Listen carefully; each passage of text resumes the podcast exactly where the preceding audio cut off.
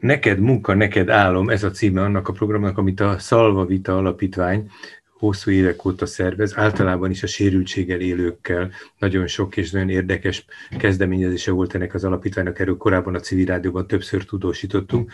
Most Bencsi Korsolya a vendégünk, aki ennek az utóbbi programnak, tehát a Neked munka, nekem álom programnak az egyik vezetője, Kezi Csokolom Péter Ferenc vagyok. Kérem, hogy beszéljen nekünk az alapítványról, illetve hát erről a programról, aztán egy kicsit bővebben majd, de akik még nem találkoztak a hallgatóink közül, hogy egy kicsit képbe helyeződjenek, hogy mi is a Szalvavita Alapítványnak a missziója, küldetése. Bencsi Korsia vagyok, a Neked Munka Nekem Álom program vezetője.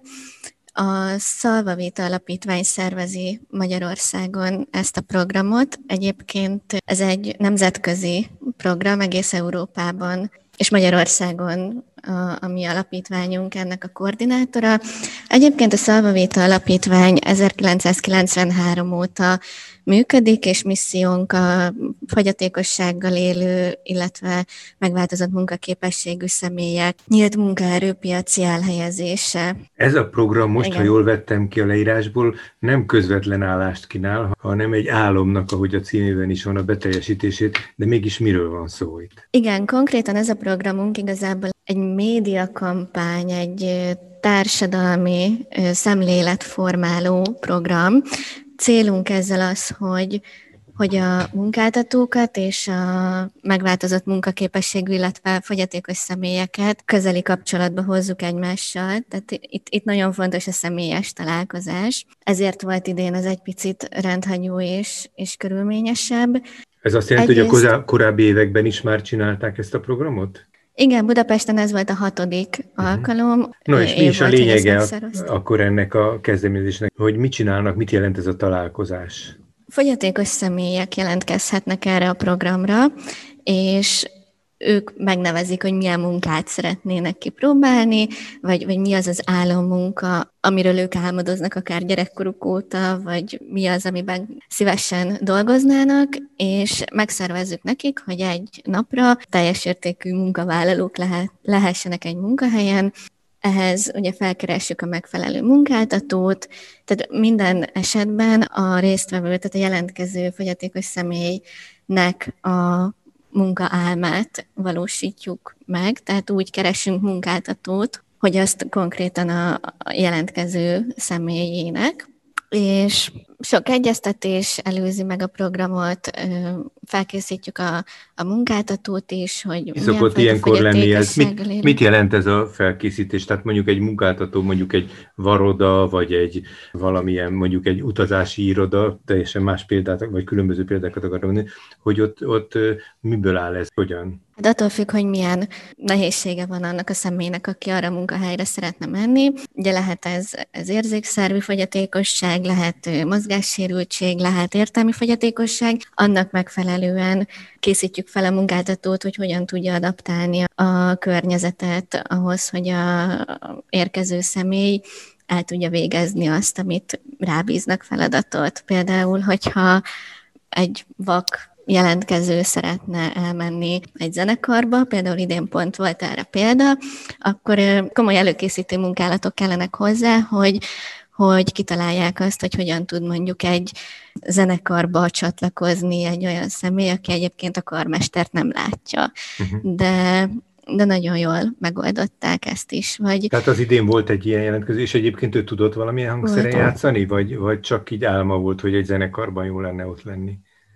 Tudott, tehát volt már neki előképzettsége, és, és egy álma volt az, hogy, hogy ő egy zenekarban, például Szegeden volt, a Szegedi Szimfonikus Zenekarba ö, kipróbálhassa magát, és, uh-huh. és ott megoldották ezt. Akkor ö, Budapesten volt egy halmozottan sérült fiatalember, aki kerekesszékes és kommunikációs problémái voltak, tehát betűtáblával kommunikált, ott is a munkáltatót azért erre fel kellett készíteni, hogy, hogy türelmesek legyenek, hogy ne lepődjenek meg, de abszolút. Ugye az épület az alapból akadálymentes volt, ezzel nem volt probléma, viszont azért ott a helyszínt kellett picit alakítani, meg hát a, a kollégákat felkészíteni arra, hogy, hogy hogyan tudnak majd kommunikálni a személlyel, de ezzel sem volt probléma. Tehát ez, ez két konkrét példa, de ilyenekre lehet gondolni, hogy hogy hogyan lehet megfelelően adaptálni a környezetet. Tehát valójában akkor önök segítenek beilleszteni az illetőt abba a közegbe, ahova érkezik. Jó, hogy ez most csak egy alkalmi ott lét. Egyébként milyen álmok voltak még, hogyha mondana néhány példát, amik, amik most vagy az elmúlt egy-két évben esetleg előfordultak, tehát hogy mikről bátorkodnak álmodni azok, akik, akik ilyen egyébként hát nehézségekkel birkoznak? Hát minden évben klasszikus a állatkerti gondozó, a vasútnál valamilyen munkát vállaló, mhm. tehát most mozdonyvezető, jegyvizsgáló, szakács, cukrász, kertész, tehát ezek, ezek évre évre előjönnek, és idén is uh-huh. voltak, és sikerült is ö, megszervezni ezeket a, a programokat. Általában a, a, azok a helyek, akik fogadják, hát nyilván az illető nem kerül kellemetlen helyzetbe, mert az, az már korábban, jóval korábban eldől, hogy, hogy egy munkahelyre egyáltalán nem akar vállalkozni, akkor ezzel nem kell neki találkoznia, de akik a befogadás szerepére vállalkoznak, őnekik milyen tapasztalataik vannak, tehát mit szoktak, nyilván valahogy visszatérnek, vagy valamilyen módon reflektálnak erre a helyzetre utólag, miket szoktak mondani, vagy mi szokott elhangozni ilyenkor?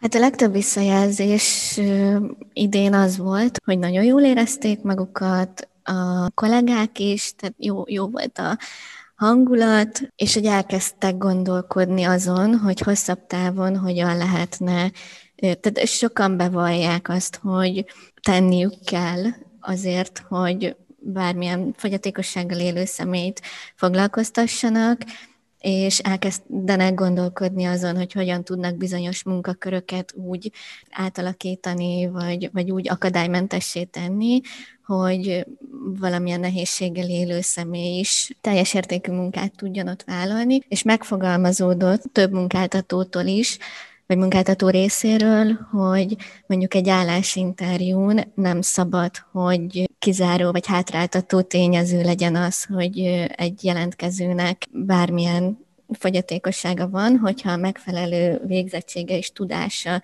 megvan a, az adott munkához, akkor ugyanolyan esélyekkel kell, hogy induljon, mint, mint bármelyik másik nem fogyatékossággal élő embertársa.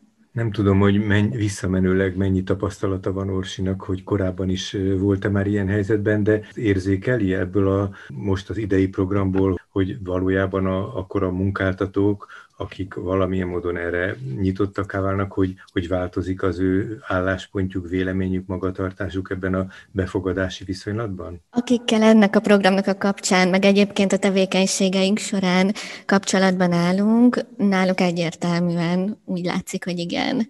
Uh-huh. Tehát ennek a programnak is célja az, hogy akik még nem is alkalmaznak, vagy, vagy csak másfajta megváltozott munkaképességű személyt alkalmaznak, hogy ők is tágítsák ezt a kört, és megismerkedjenek olyan emberekkel, akiket esetleg nem gondoltak volna, hogy, hogy alkalmas lát egy-egy munkának az ellátására, de rájönnek, hogy apró változtatásokkal mégis. Mennyien voltak most az idei évben, ami ugye egy kicsit a médiának, egy kicsit a közvélemény alakításának a változására szolgált, tehát ez egy alkalmi besemény volt, de mennyien voltak, akik most részt vettek ebben?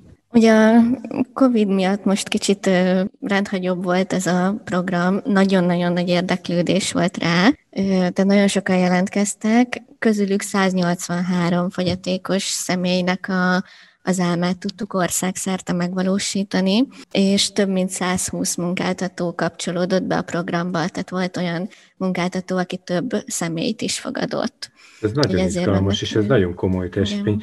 És látják annak esélyét, hogy néhány esetben ez nem csak egy ilyen ünnepi, alkalmi találkozás, hanem tehát kaptak-e már olyan visszajelzést, vagy volt-e olyan a korábbi évek során ennek a program eredményeként, hogy néhány vállalat, aki korábban ezt nem tette, neki kezdett gondolkodni, és valóban alkalmazott ilyen személyeket. Több olyan visszajelzés is jött idén, hogy aki ezen az álomnapon ott volt náluk, őket hosszabb távra is nem feltétlenül teljes állásban, de így alkalmilag visszavárják, meg pont a napokban kaptam egy hírt arról, hogy volt egy, egy rádiós műsorvezető hölgy, akinek ez volt az álma, hogy, hogy rádiós műsort vezessen, és ő ajánlatot kapott arra, hogy hetente egyszer egy műsorban egy részt vezethet. Uh-huh. Tehát így ilyen módon rendszeressé válik a, az együttműködés, tehát van, vannak ilyen példák. Még arról nem kérdeztem, hogy